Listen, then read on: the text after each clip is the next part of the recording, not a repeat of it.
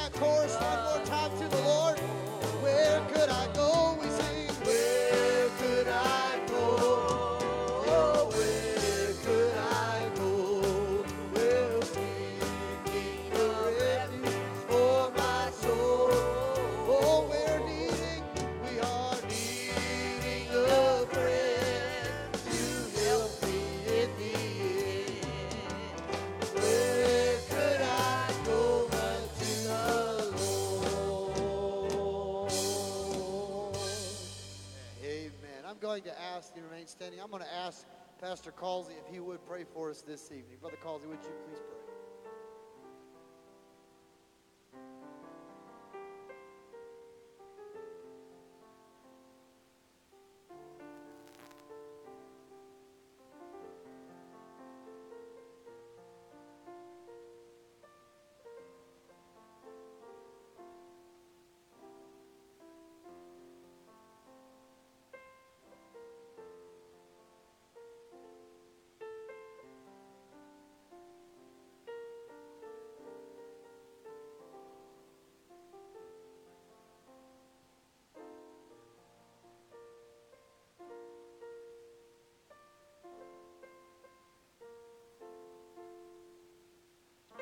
Amen. Let's remain standing in worship.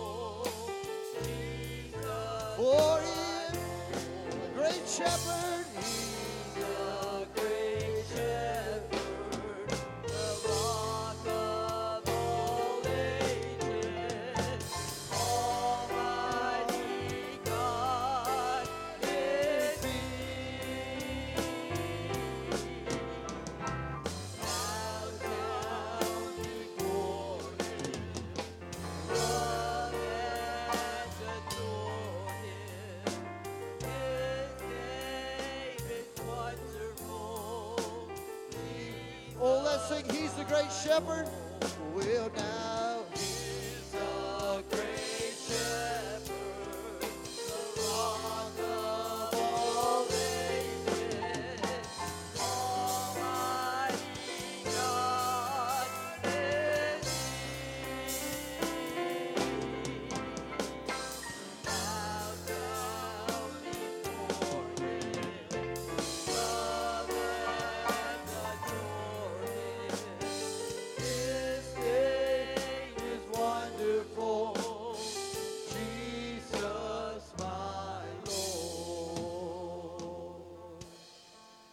just lift your hands all over the house and just sing this together. For his name is wonderful.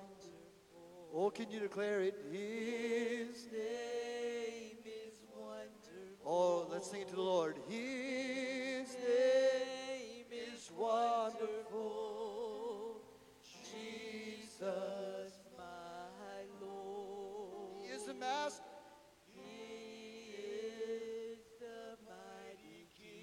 the master, master of everything.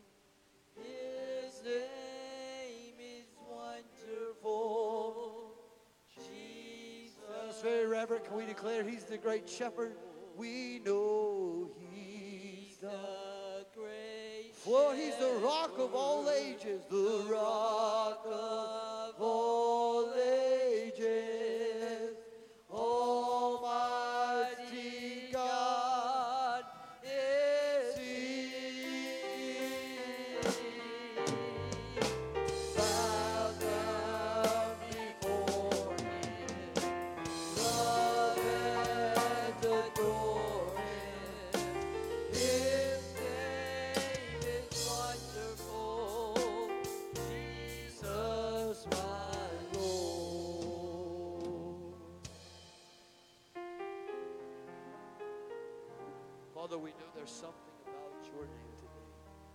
Oh, we sing Jesus.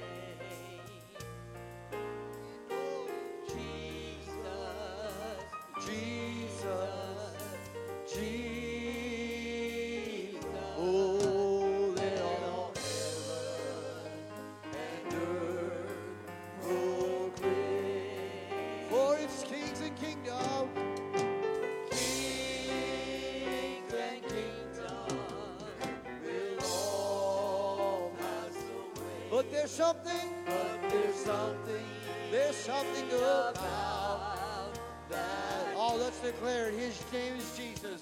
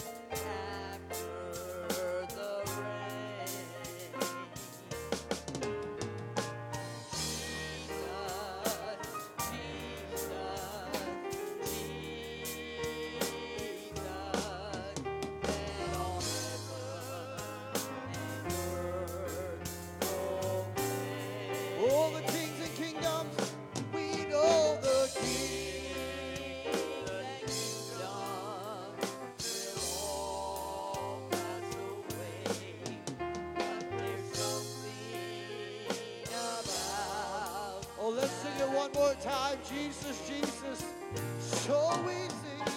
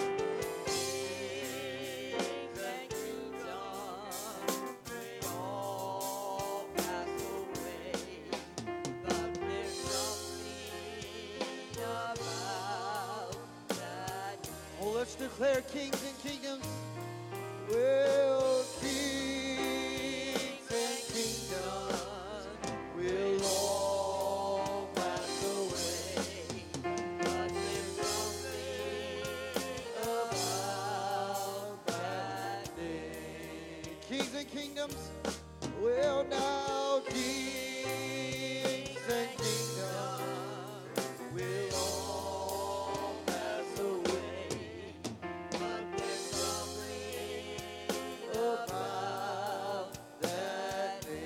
something about the name.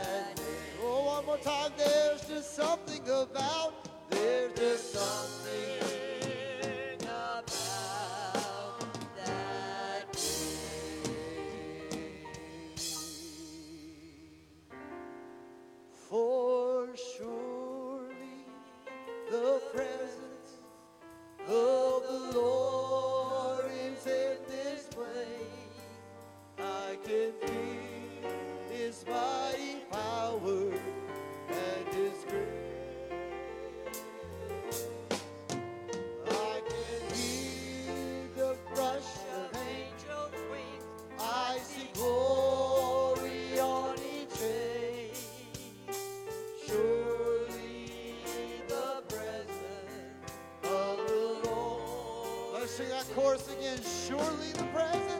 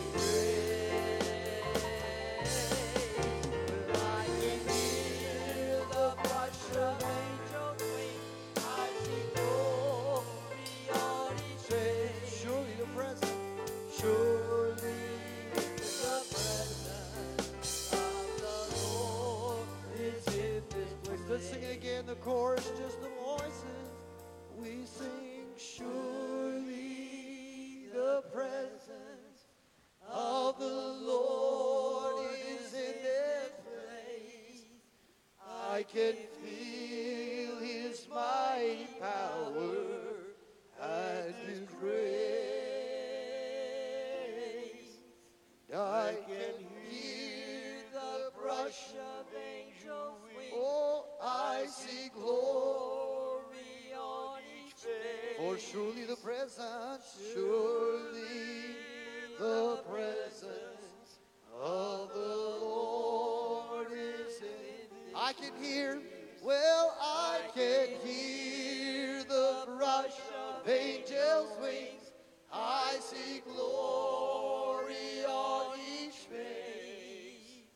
Surely the presence of the Lord is in this place. Heavenly Father, we thank you today that surely the presence of the Lord is in this place. Lord, we have experienced you in a powerful way this morning, and we fully expect, though there may not be as many in number tonight, you are no less God, you can do exactly what you need to do even in this service tonight. God, there might be someone watching right now online or going to go watch this service later in this week. They need to hear a word from you. Lord, I know there's nothing like joining together the body of Christ in house, but your hand is not too short that it can't reach down on somebody's bed of affliction or in their home and touch them right where they are. So, God, as we get ready to break the bread of life, not only let us be hearers, but doers thereof. Take a coals from the altar of heaven. Anoint this mortal man's lips of clay, and let me be hidden and you be glorified. For that we praise you. In Christ's name we pray and ask. And the people of God said, Amen. Amen. You may be seated in the presence of the Lord just for a moment. If you have your Bibles, you can turn to the book of John, chapter 2. While you're turning there, let me give you a little bit of housekeeping items. For those joining online, don't forget you can always download the Our Church app. Search Santee Circle, C-O-G.org. Uh, you can also, on the app, you can also just search for Santee Circle, C-O-G in your Apple or Google. You download the Our Church app first, then you search that. All our services are categorized on Google and Apple Podcasts for you to go back and watch or listen at your convenience. As always, there's multiple ways to give. Uh, don't forget, we'll finish the last part of our spiritual detox next Sunday morning uh, with uh, avoiding the relapse, part three. We had a lot of people out today. Uh, some that wanted to be here, but still battling sickness. People like Brother uh, Robert Powers, who's battling COVID, and uh, that's what he was at today. Um, and others, the Carlson family is recovering from being sick, just trying to take care of themselves. We had quite a few folks that um, reached out to us after the morning worship service and said, from online perspective, they said, I know it's not the same of being there, but I felt the presence of the Lord even where I was at today while y'all were having church. Now that may not sound like a big deal to you, but that lets me know God's not short. His hand's not short. He can't find where people are and get to them. They may not be here, but He can get to them. He can get to them. And so, to all those watching online tonight, please don't think that just because you're at home or whatever, God can't come into your living room or your bedroom or your wherever you're watching on your phone. If you have a need, the same God that's in this house can come into your house and make a difference. Amen. We believe that. I believe that. So we appreciate that. Can we just welcome all our online guests with us tonight? With that. John chapter 2. We're going to begin reading in verse 1. Once you have it, I'm going to ask you just briefly to rest on your feet just for a moment. I won't make you stand long. If you'll rest on your feet for just a moment for the word of the Lord, and then you can sit for a while, and I'll remain standing for you. It was the third day. There was a marriage in Cana of Galilee. The mother of Jesus was there. Both Jesus was called and his disciples to this marriage. And when they wanted wine, the mother of Jesus said unto him, They don't have any wine. He said unto her, What have I to do? My hour has not yet come. His mother said to the servants, Whatsoever he tells you to do, you do it. And there were set six water pots of stone after the manner of the purifying of the Jews, containing three to four skins apiece. About 30, 20 to 30 gallons per pot. Jesus said to them, Fill up the water pots with water. They filled them up to the brim. And he said to them, Now draw it out, take it to the governor of the feast, and they bore it. When the ruler of the feast tasted the water, that was made wine, and knew not whence where it was, but the servants which drew it, the water knew, the governor of the feast called the bridegroom. And he said, Every man at the beginning doth set up forth the good wine, and when everybody is well drunk, they can't even tell anymore, they give you the junk wine. They give you the leftovers that they're just trying to get rid of, the cheap Walmart brand. Because you wouldn't know it. But you have kept the best wine until now. The Lord will help me for the next few moments. I want to finish the message I started last week between Nehemiah and John. What happens when you're the bearer of an empty cup? What happens when you're the bearer of the empty cup? Father, I pray in this moment your word would speak to our hearts. And you would let us hear from you, not from me, but from you. Let us not be hearers only of this word, but doers likewise. In Jesus' name we pray and ask. And the people of God said, Amen. Amen. You may be seated in the presence of the Lord. Last week I read to you out of Nehemiah chapter 1. I told you around 446 BC, in about the month of November or December, the month of Chislev, in the Sushan uh, area of the Persian Empire, that there was a king, Artaxerxes who was in reign, and he had a chief cupbearer, a king's right hand man. And the job of a cupbearer was to taste the wine or the drink of whatever choice before the king got it. So if it was poison, the cupbearer would die and not the king. He was just kind of a hired servant or a helping hand. It was like, you know what? He drinks and he dies, I'll find another replacement, but at least I'm not dead. That was kind of the mentality. And that particular time, the Israeli people had been in captivity, and there had been a great diaspora, or, or dispersion, if you will. The great dispersion. It has been taught in Western civilization for ages of when a mighty king by the name of Nebuchadnezzar I of Babylon, empire, and somewhere around the modern day area of Iran and Iraq, had a beautiful garden called the Hanging Gardens that he had built for his wife.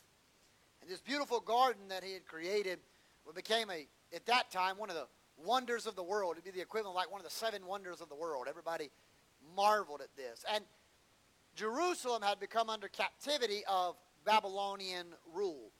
And over the years, Babylon, through Babylon, uh, through uh, uh, uh the uh, Nebuchadnezzar and Belteshazzar reign.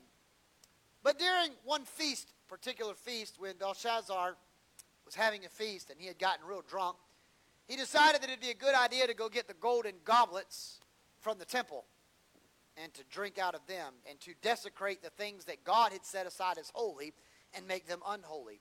In fact, God told Moses, and I'm setting this story up because it all kind of correlates, all the way back in Exodus. In Exodus, when they finally finished everything that they needed to finish for the dwelling place of the tabernacle, and when they got the porpoise skins and all of the the, the curtains hung and they had all the golden rings and the bars put to hold it up. And they got into the Holy of Holies. The Bible said God told Moses to bring Aaron and his sons before the people. They made them change their clothes, even made them change their undergarments so they had pure, clean undergarments. God didn't want to leave anything unstone, uh, no stone unturned. They consecrated them immediately after that. The Bible said, after the art of the apothecary, that God instructed Moses to go and take that same anointing oil that he anointed Aaron with and go anoint every vessel that was to be in the house of the Lord. Every silverware, every knife, every fork, every spoon, every plate, every cup, anything that was going to house the table of showbread, anything that the priests of God would eat out of, drink out of, God wanted to consecrate it as holy unto the Lord.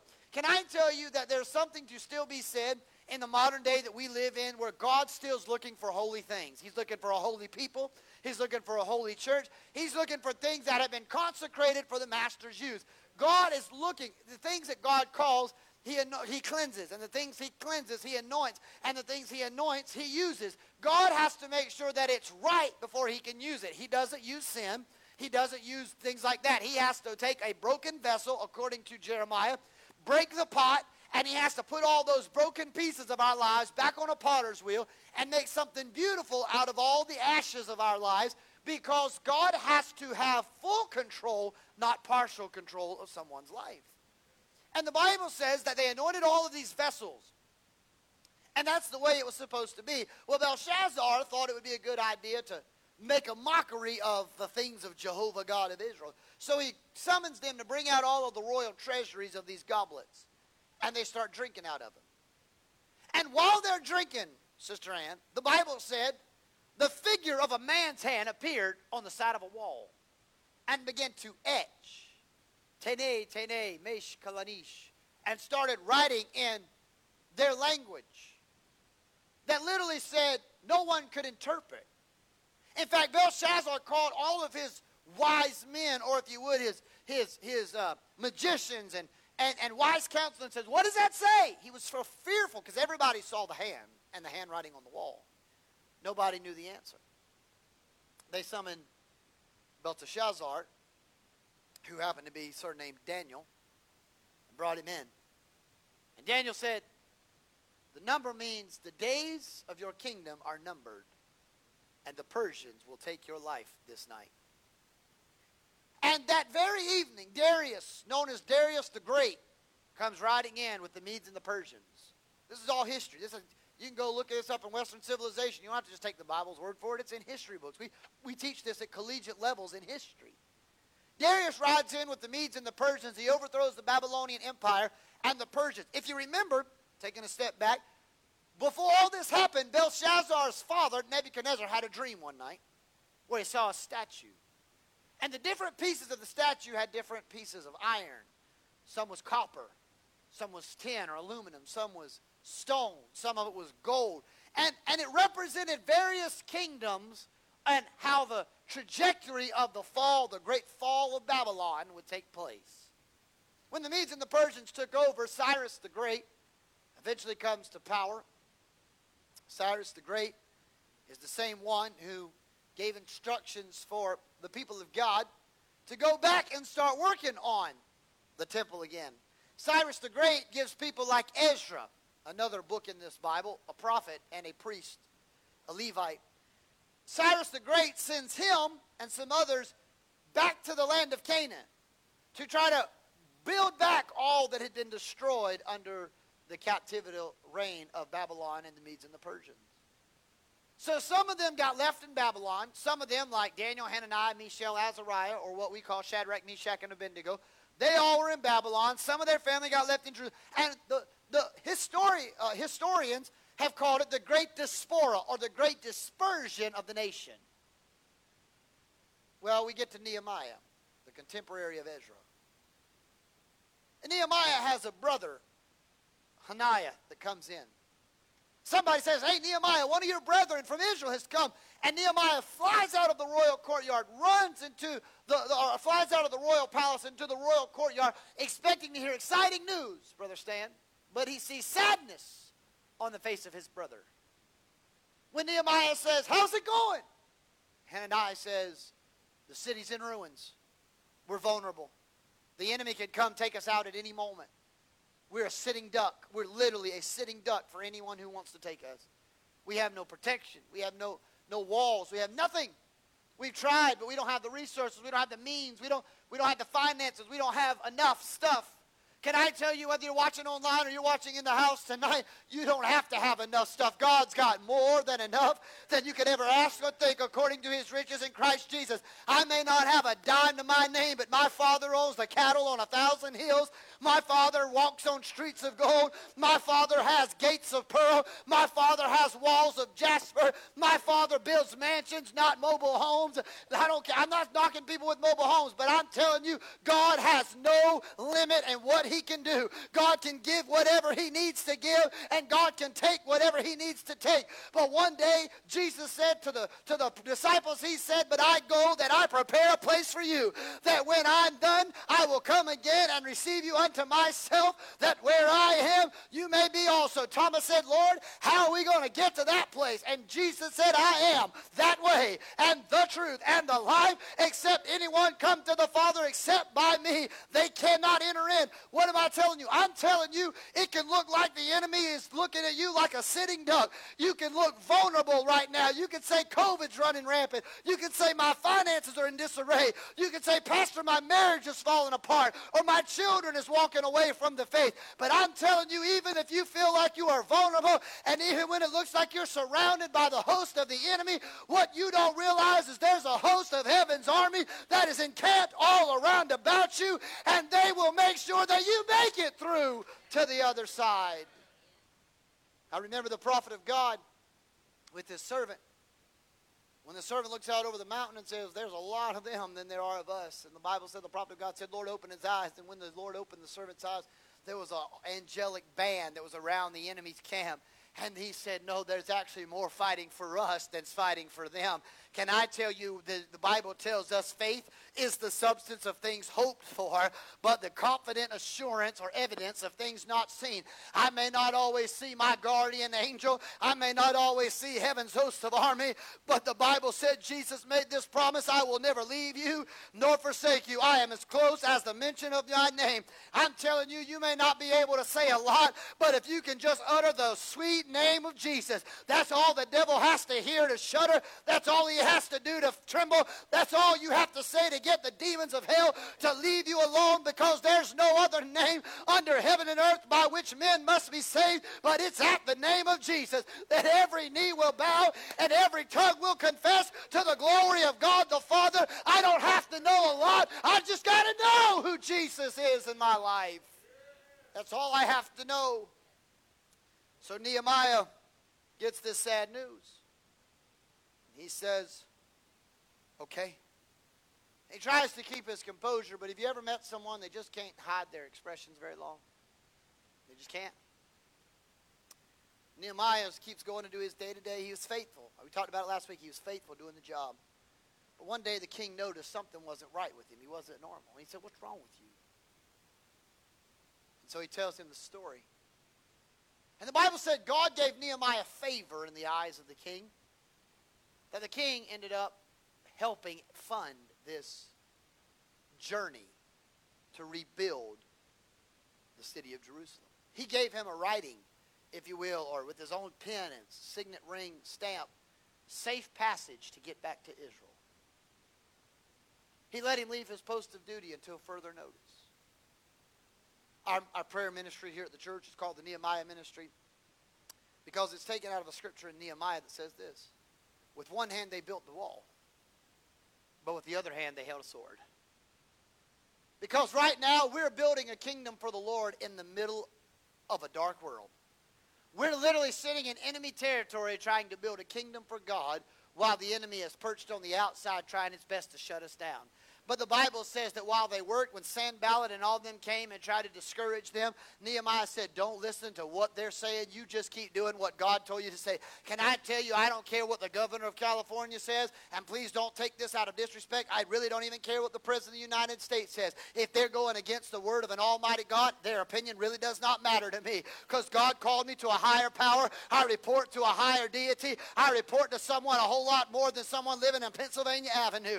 I report to the King of of all kings and the Lord of all lords. And I don't plan on staying here long enough anyway, so foreclose on my house and take it anyway because my house is just sticks and mortar and stone and brick as it is now. But I'm going to a mansion. I'm going to a city not made by hands. I'm going to a city that's been built by God's own hands. That holy white city. I'm going to a new Jerusalem that has no control on what this world has to offer me here.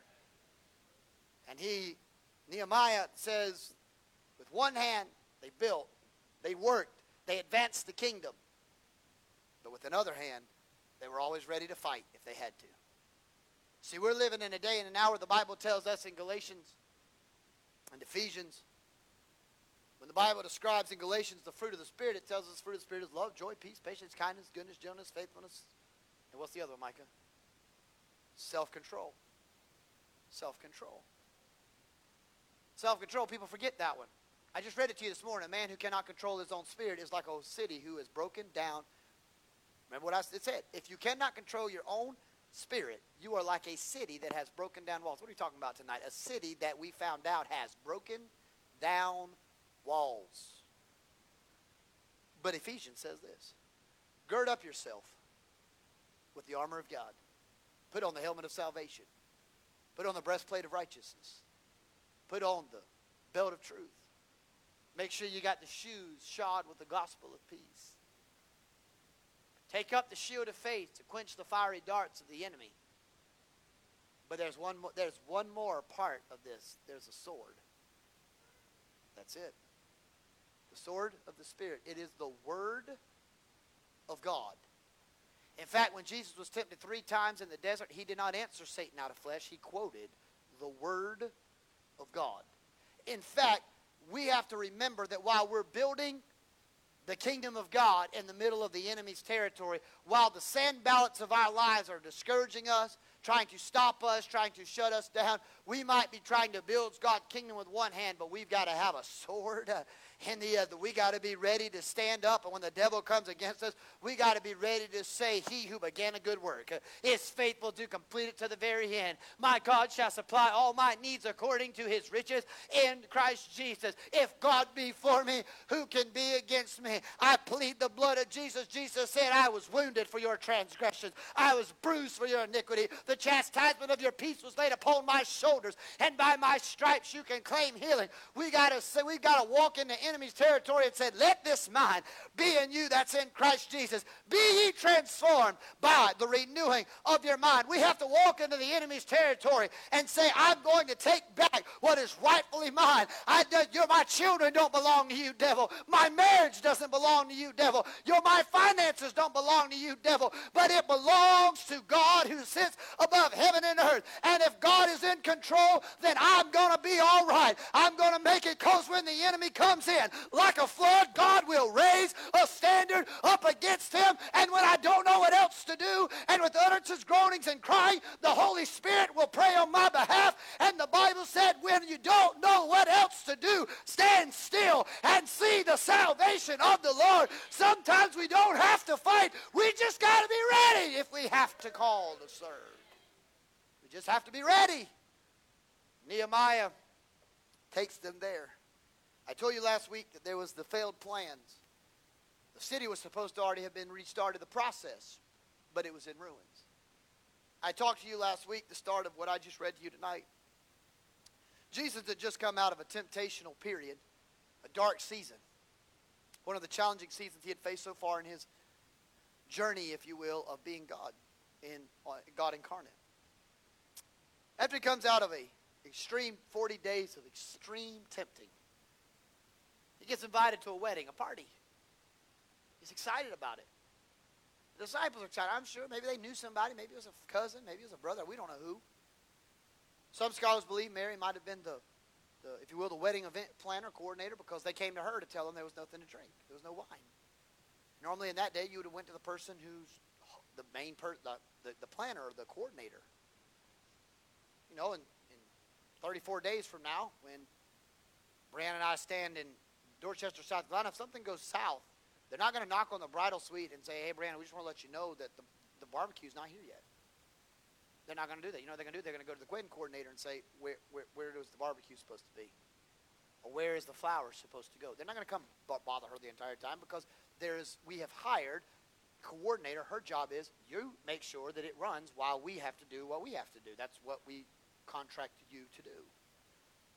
See, we don't know if Mary was that or not, but they came to her. I told you last week, when you don't know what else to do, go to Jesus. Because when she heard, we got a lot of empty vessels. There is a room full of potential, but there's nobody in the room that can fill them like you can, Lord. Think about this for a moment. Lord, there's a lot of empty vessels. I know we're talking about physical cups, but metaphorically speaking, there's a lot of potential in this room, Lord, but only one person in this room can fill every one of them back up. Can I tell you, there's a lot of people right now that are empty vessels. Their lives are failed plans, their homes are failed plans, their jobs are. There's a lot of people that are dry and barren, and nobody will be able to fill them up back with the joy of the Lord like Jesus can.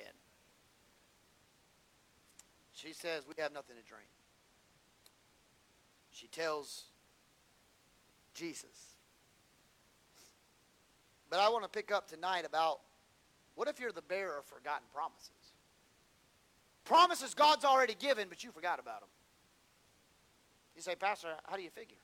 Watch this story. I know I'm throwing a lot of information out at you, but just just just track with me, please. The wine runs out. Now Nehemiah, he knows the story. Quickly to tell about him, he knows that he's God said that he's going to always have a remnant. He's always going to have a nation. So Nehemiah had kind of forgotten about it. He was upset. The Bible said he cried for days until the king figured out something was wrong and sent him on his way.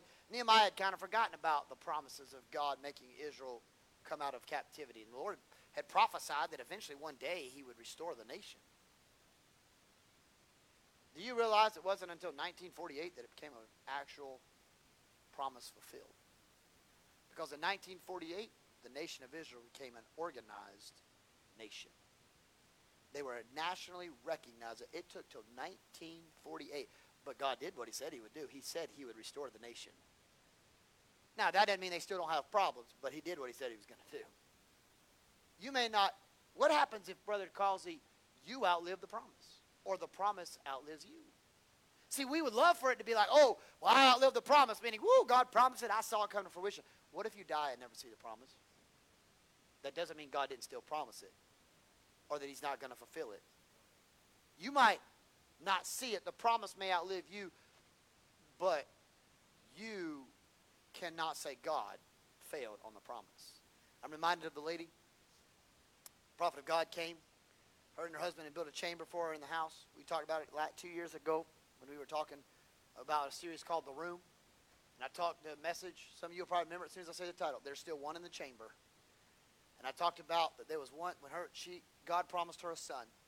Prophet of God said, We live on. The servant of God said, I think she wants a child. And so he called her back and said, You'll have it this time of life. She said, Oh, man of God, I'm past that age. I can't do that. Fullness of time, she had a son. The son grew up, a couple years, went down the road. Sister Brenda, he went out into the field to see his daddy and see what he was doing. He was out there hanging out with his daddy, just the two boys hanging outside. He got a heat stroke and he died. His daddy took him inside and handed, handed him to his mama's arms, and he died. You remember what the Bible says? The Bible says she didn't freak out. You know what she did? She laid him in the prophet's chambers, and she walked up into that chambers, and she said, God, you promised me this child. I didn't ask for him. I didn't beg you for him. You said this is your child. And she summoned her servants and said, Get me a horse. We're going to find the man of God who promised me the child. When the Bible said she got to him, she asked that the man of God yelled out, How, or the servant of the man of God said, How is it? And she said, All is well. But where's the man of God? He said, well, What kind of head? She said, I didn't come to talk to you because you weren't the one that made the promise. I came to talk to God because God spoke through a man, and I want to speak through the mouth, speak to God. I don't need to deal. See, sometimes in life, we got to bypass all the other people that likes to talk. Sometimes you got to say, You've talked enough. You're negative, Nancy, and you're, you know, you're just a, a bitter old hag, and you're just a depressing son. I ain't got time to talk to you. I need to talk to somebody else who's going to get one through for me. And she got to the prophet of God. He asked, How is it? She said, All is well. And she said, What can I do? She said, My son is dead. And he said, What do you oh, he said, Take my staff. She said, No, no, no, no, no. You don't understand. You the one that promised it. I don't want your servant coming. I don't want you to pray from a distance. You gonna get on your horse. You gonna ride back into town with me, and you gonna go up there and pray for my son because this is you the one that got me in this mess. She she had not forgotten what God had said that He was going to do. The prophet of God went on there, laid on top of that boy. Didn't work. Laid on top of the boy. Didn't work. Seven times he laid on him and prayed for him. On the seventh time, that boy started sneezing seven times in a row and woke up. What am I telling you? That sometimes your promise you might outlive your promise, but that does not mean God did not still fulfill the promise that he gave you. Marriage supper. Jesus is standing there. Mary comes and says, We have no wine. Now, Jesus gets really bold. And he says, That's not my problem, Mom. Now, I know most people wouldn't probably tell, talk to their mom like that, but Jesus literally says, That's, that's not my fault. I don't know why, why that's my problem. You don't need me. I'm not the one. Run down to Publix. I didn't. I didn't. I'm not the one in charge of this thing. See, sometimes in our lives, we don't realize it, but Jesus is in the room. But we, find, but we have to realize somebody in the room needs to summons him and tell him we need his help. Sometimes. Wonder how many church services across this land Jesus walks into the building and sits down on the back row, but brother Causey. Nobody ever invites him in the door. He's there. He's got all power, but nobody asked for his help. They already figured out that they could do it without him, so they didn't ask for his help. They were just sitting there, just doing their own thing, going through status quo or going through whatever. So here's what happens. Mary, she says, Jesus says, it's not my problem. Mary immediately turns around and says, like she didn't even hear it. It was like she ignored it. She turns around, looks at the servant, and says, Now, whatever he tells you to do, you do it. And she walks off. The, on, the unmitigated gall of Mary to literally be like, Yeah, yeah, I'm not even entertaining that foolishness. Whatever he says to do, you do it, and walks off. I mean, that's something my mom would do. I'd be like, Mom, I'm, that's not really my problem. I don't do that. And she'd turn around she'd be like, Yeah, whatever he tells you to do, do it, and walk off. And be like, What the world? That's what she, my mom would do the same thing. It was like Mary had no, like, yeah, okay, I, I'm, I'm not even, enter- you talk fool, I ain't even entertaining that junk. But nobody in the story knew what Mary knew. Because all the way back from the beginning of time, let me tell you how I know this. In the hillside country of Judea, there was a young teenage girl.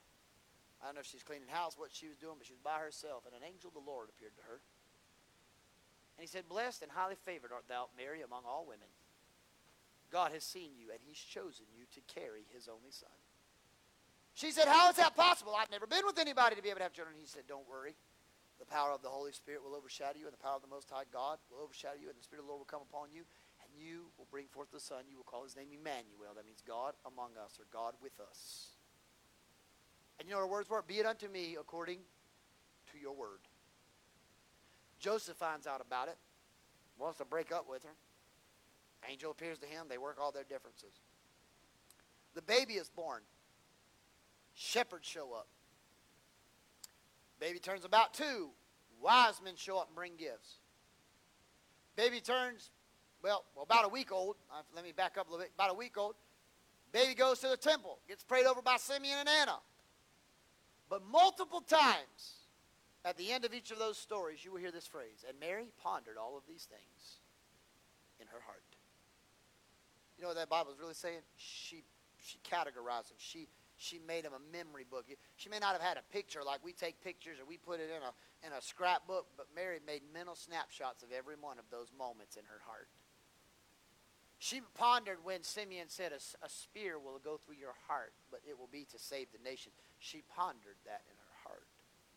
She knows God said she would. If anybody knew Jesus was immaculately conceived by the Holy Spirit, Mary knew it. And everybody else could assume it, but Mary knew it. It was God's power that did that. So when she's standing there with her 30 year old, beaming from ear to ear, sun kissed, tan, you know, beautiful son that's her firstborn, that, you know, every mother thinks their children are so pretty and beautiful. When she's standing there staring at her son eyeball to eyeball, nobody else in the room may know it, but Mary knew he can do it. I don't care what he just said. I know what God said. He can do it. God told me he was going to save the nations. God told me he was the Son of God. If there's anyone in this room that can get the job done, he's the man for the job. He can get it done. Can I tell you that even 2022 that we're living in today, Joe Biden will not get it done. I'm sorry. Donald Trump will not get it done, even if he might do some things we like or don't like, or, or other people do things we don't. They're not going to get it done. The White House, the Congress, the Senate, the House of Representatives, they're not going to get it done. But I'm telling you, if there's ever been somebody that can ever get the job done, it is Jesus Christ. He can save the lost son or daughter. He can convict the wayward heart. He can restore the year that the canker's worm and the locust worm is eaten. He can be a redeemer of the time. He can make the plowman overtake the reaper. If there's ever been a time before, if we've ever needed the Lord before, we sure do need him now. If there's ever been one that can get the job done, we got the answer. The name is Jesus Christ. That's the man that'll get the job done. He'll get it done. He'll get it done. Now listen to what happens. Mary says, whatever he tells you to do, do it. Jesus goes, in his mind, you got to be kidding me, right? I just said I'm not ready for this. You know, there are some times in our lives that we feel like we're not ready for the assignment God has put us in. But if God called you, God will equip you. In fact, God doesn't quali- uh, doesn't call the qualified. He qualifies the called. There is a distinct difference. God doesn't always need PhD students to do the job. He just needs someone who's just willing, and He'll make them look like they're a, PD, a, a PhD student of heaven. God doesn't always. There have been some of the greatest preachers of the gospel that didn't even get out of high school with a diploma. I mean, men all throughout history, men and women who have been great orators of the Word of God, and it's all hundreds of thousands of people come to know Jesus Christ, and they didn't have a doctorate degree, but they knew Jesus. and that made all the difference in the world. Because you can have a PhD and feel like you have arrived, but that does not substitute for the anointing. But I'm telling you, you can't have not. You could barely have got out of high school and had to pray that God would let somebody round up the number to let you walk across the graduation stage at high school. But I'm telling you, if the anointing of God comes on your life, you'll sound like something from another planet and another world. You'll be from another dimension. You may not have a PhD in theology, but Lord, you'll be able to ring the heavens rafters and you'll be able to convict the challenged heart and be able to to draw the wayward sinner in. You don't always have to have some kind of theological degree or some, some long dissertation that you've written, but if you know who Jesus is, that's the only thing you've got to know is who God is, and everything else will work itself out on your behalf. Let me finish with this. But what about if you also are not only the bearer of failed plans and forgotten promises, but what if your cup, your vial, is full of faithful prayers? How do you figure, Pastor? Because the Bible said, My prayers are stored up in vials in heaven that the Lord will one day pour out. You know when you pour something out, what it makes the cup? Empty. So heaven might be full right now, Sister Brenda, of a lot of prayers I've prayed over my life whether I outlive them or whether they outlive me, there will come a day, whether it's for future children, current child, future family, whatever it may be, there'll come a day, Sister Beulah, that God will take that cup that I used to bear of faithful prayers. God, you got to do this. God, you got to do this. Lord, I need you to do this. Lord, one day, God's going to take that cup, Brother Causey. He's going to pull back the shade of heaven, and he's just going to pour out those faithful prayers back down to earth. Now, the cup might be empty, but what it's pouring out has got good stuff inside of it. The Bible said, Jesus said this to them. He said, Go give me the six water pots. They're sitting here. Go fill them up to the top, to the, to the rim. Those water pots would have somewhere between 20 to 30 gallons of water. So you're talking about 120 to a potential 100 and, and uh, excuse me, 120 to let's see, 180, somewhere between 120 and 180 gallons of water. Gallons, not one gallon. 120 to 180 gallons of water. Notice what Jesus put. The vessel was empty. He put water in it. But somehow it turned into wine. Because the Bible says this. We are just empty vessels in the hands of the master's use, for the master's use. Jesus told a woman sitting in a Samaritan well, I am the river of life. Out of your belly will flow rivers of living water. You will never have to thirst again. If you knew who was asking you for a drink, you would ask him for a drink from the well of living water. Jesus equated himself as the water. He, in the beginning was the Word. The Word was with God. The Word was God. In the beginning, the Word became flesh and dwelt among us. We have seen His glory, the glory of the one and only begotten of the Father, full of grace and truth. The Word and the water. Jesus equated himself as the water. So we're the empty vessel he's got an empty vessel at this marriage. He puts water in it.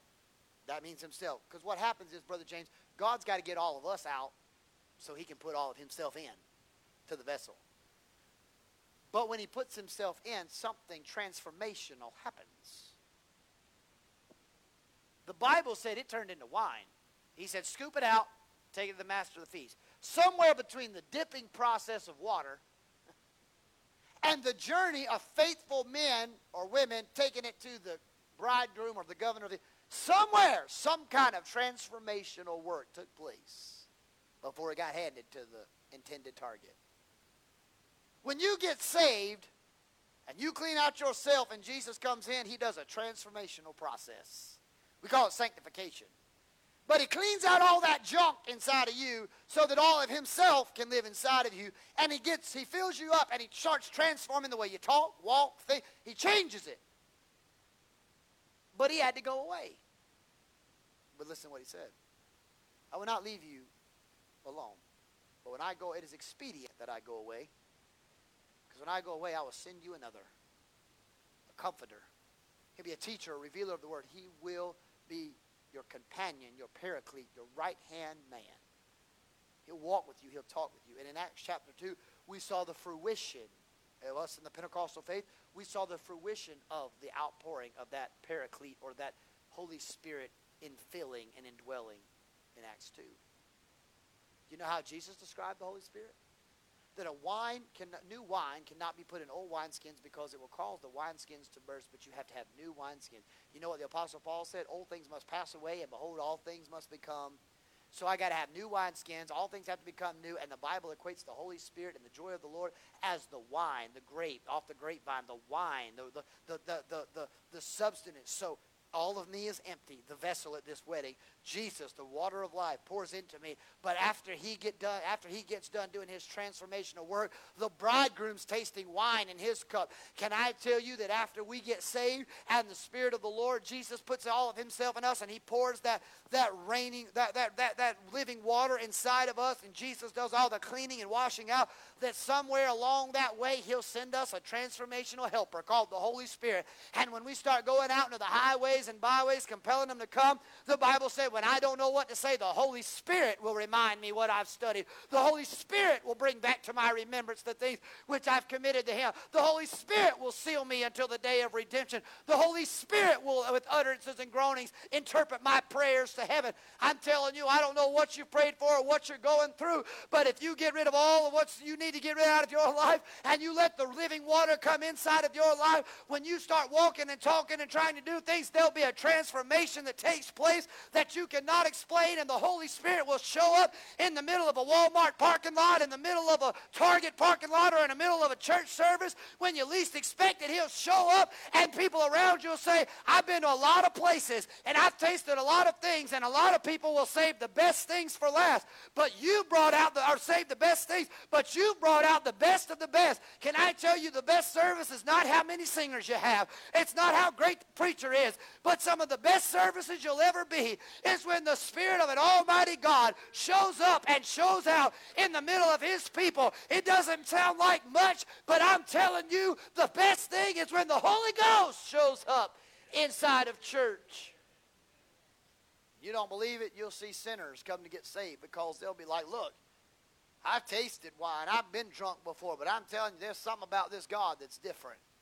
The bridegroom said, I, most people give us the junk stuff, the, the good stuff first, get us wasted, give us the junk. You've saved the best for last. Can I tell you, God never gives you junk. He's only going to give you the best. He gave you his best with his son. He gave you his best with the Holy Spirit, and he's building you his best in the portals of glory. God doesn't give you leftovers. He gives you the best. In fact, the Bible said, according to the law of Moses, that God didn't even want them to live off of stale bread. He made them get up every morning and go get fresh manna because he didn't want them to have leftover bread. God doesn't do it half-hearted. He does it right every time the right way. Miss Carol, as you make your way, here's what happens. The bridegroom says, he takes to the bridegroom and he says, this is the best thing I've ever tasted. Can I tell you that when you get a hold of Jesus, no matter how many failed plans you've had, no matter how many failed, forgotten promises you've had, no matter how many days you feel like you're a bearer of an empty cup, if you keep praying, you let God store them up as vials of heaven. When you need them, God will just start pouring them out. When you need it most, God will start pouring them out. And you say, Pastor, I'm dry, I'm thirsty. I'm telling you, the best thing that will ever happen in your life is when the Holy Spirit moves in and He takes over. I've met a lot of people that used to live in sin. Some that were drunks. Some were in my family. When they got saved, they got in a good spirit-filled service. They got drunk one time, but it wasn't on the wine of, of or beer or alcohol of the world. They got drunk with the Holy Spirit. And it, it mimicked or it looked like someone who was three shades in the wind. But when they came back to their, their senses, they said, I had never, Pastor, felt something like that in my life. That was some of the best feeling. I, ooh, I wish I could experience that. That was some of the best things. We have seen it. I remember one Sunday morning, right here. If I could put a piece of tape right here, I'd mark it right here. I asked for this church to have special prayer for a stand in for someone. I didn't even know it. But I called Ann Krause out of the back of a church.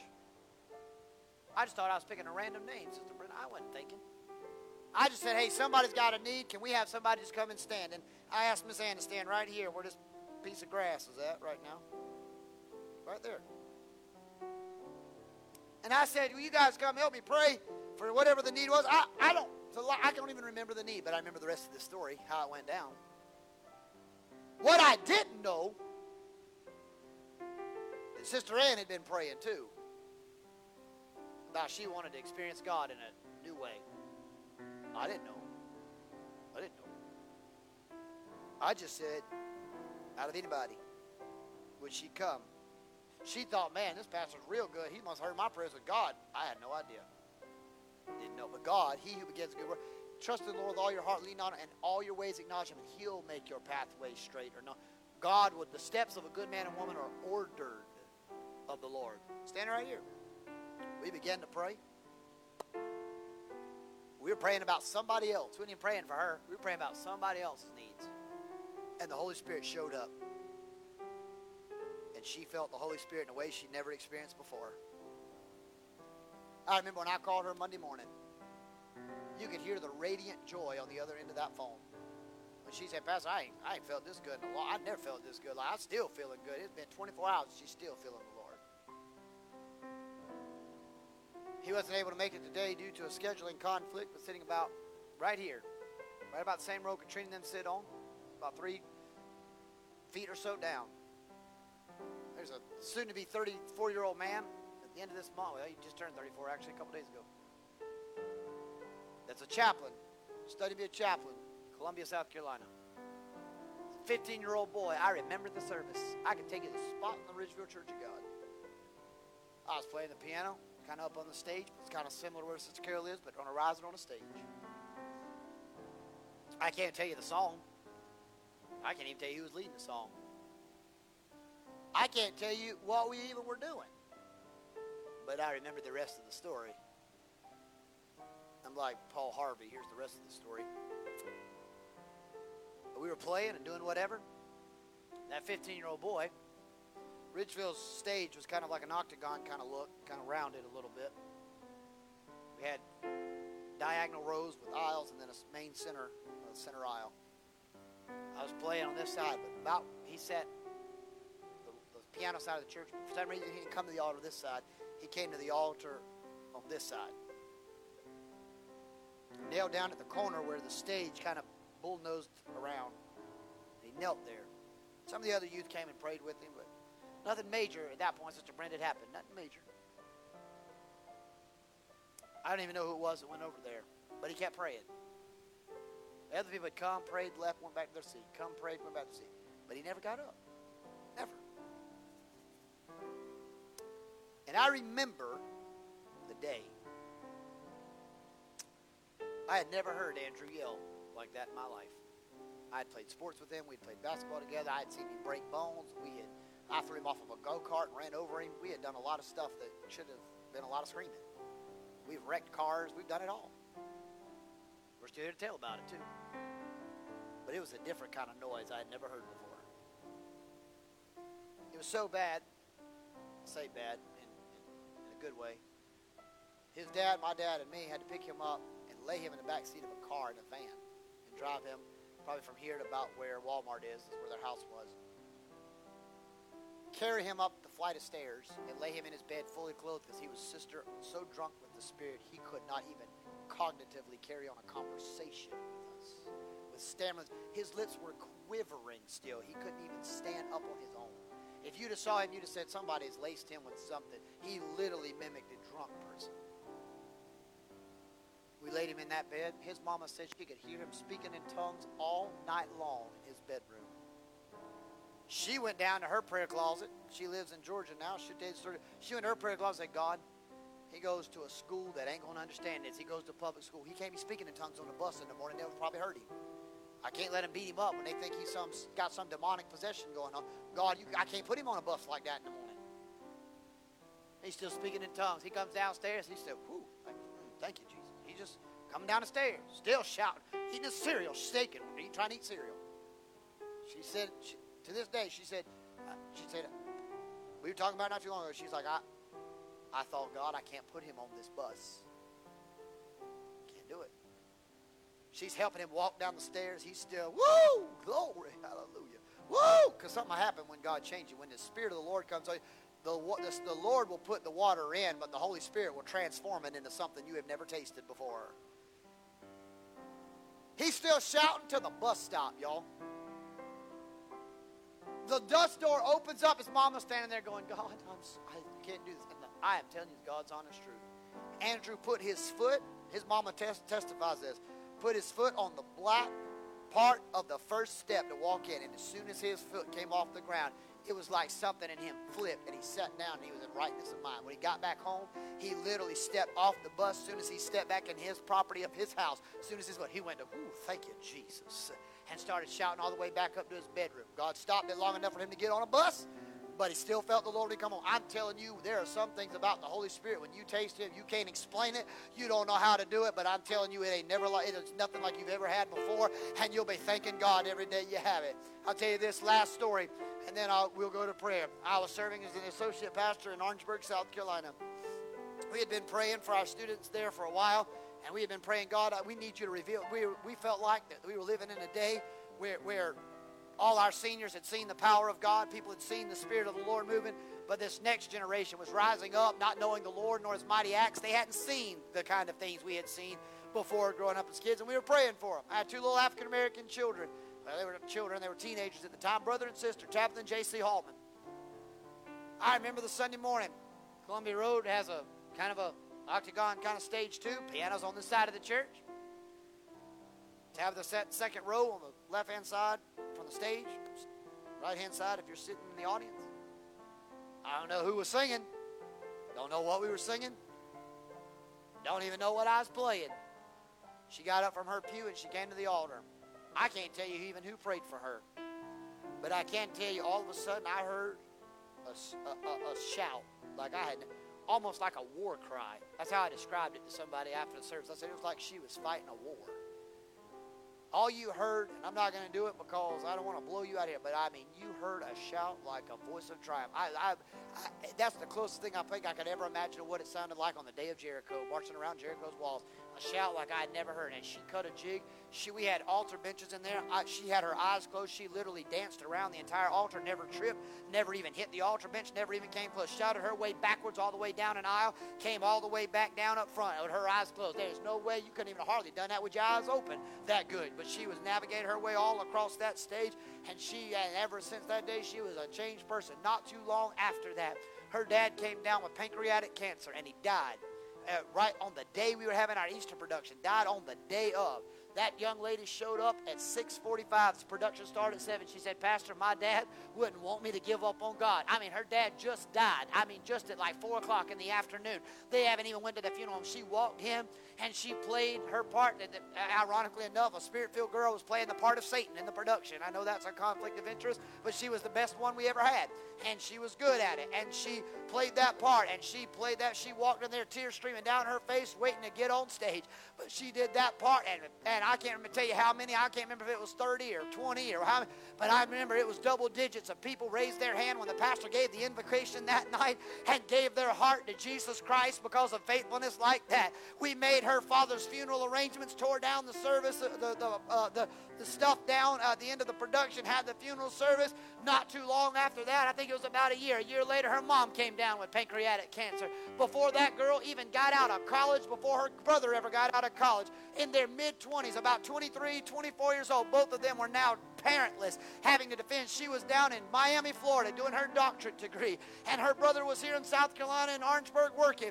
And she eventually finished up, got to do it online or something, came back home to him, and to this day, she still goes to Columbia Road. She still sings in that choir. She still shouts across that stage. She's I don't have mamas and daddies to celebrate Christmas with, but she's got a heavenly Father that's got her by her hand, and she still walks with her, and he talks with her, and he tells her that's his own. I'm telling you you, you may be a bearer of an empty cup, and you may feel like your life is a bunch of failed plans and forgotten promises. But if you commit it unto the Lord, when he pours it out, he'll transform it into something you've never had before, and you'll experience God in like a way you've never had him before either. Will you stand all over the house tonight? Heavenly Father, I thank you today. God, I have done my best today to preach your word, declare your word to your people. God, you're good. You're great and greatly to be praised. Father, I don't know what man, woman, boy, or girl under the sound of my voice tonight, what they're facing. But I know a God who's able to meet the need according to the riches in Christ Jesus. Father, I pray when we leave this place, the Shekinah glory of God will go with us. If even if there's someone with a bear, the bearer of failed promises or forgotten promises and failed plans, God, if they'll just keep remaining faithful to praying and seeking your face, there'll come a day you'll pour it out. They might feel like they're a bearer of an empty cup, but Lord, what you pour out will be better than anything they've ever tasted.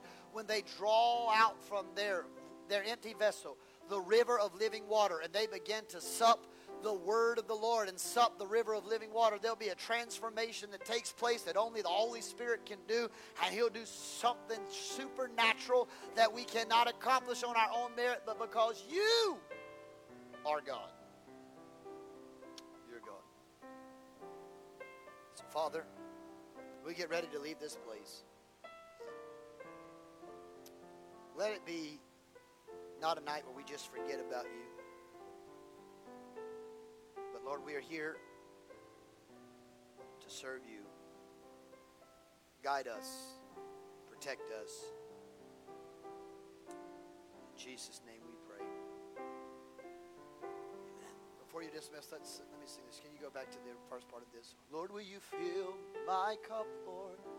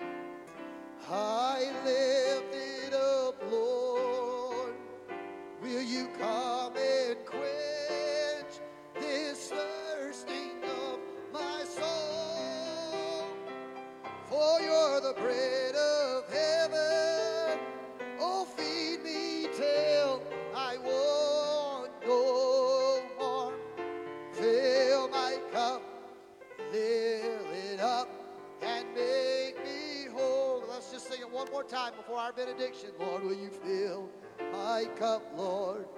Only He can do it. Lord, I lift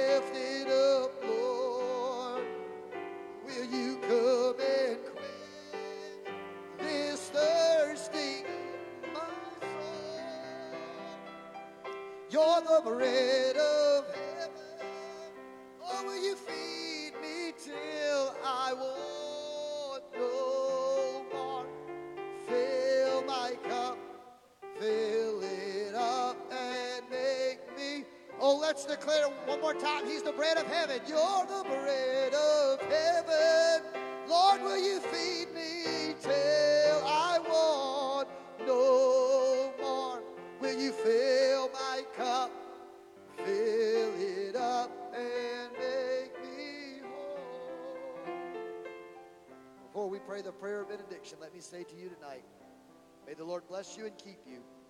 May he make his face shine upon you, be gracious to you, lift up his countenance towards you, and give you the peace of God that surpasses all human understanding. And may the words of your mouth and mine and the meditations of our hearts be acceptable and pleasing in the sight of God, our rock and our Redeemer. And we commit this to him in Jesus' name. I'm going to ask Brother Randy Erchberger to pray our benedictory prayer. Immediately following, you consider yourselves to miss all those joining online. God bless you. We love you. Until next time, may the Lord bless you.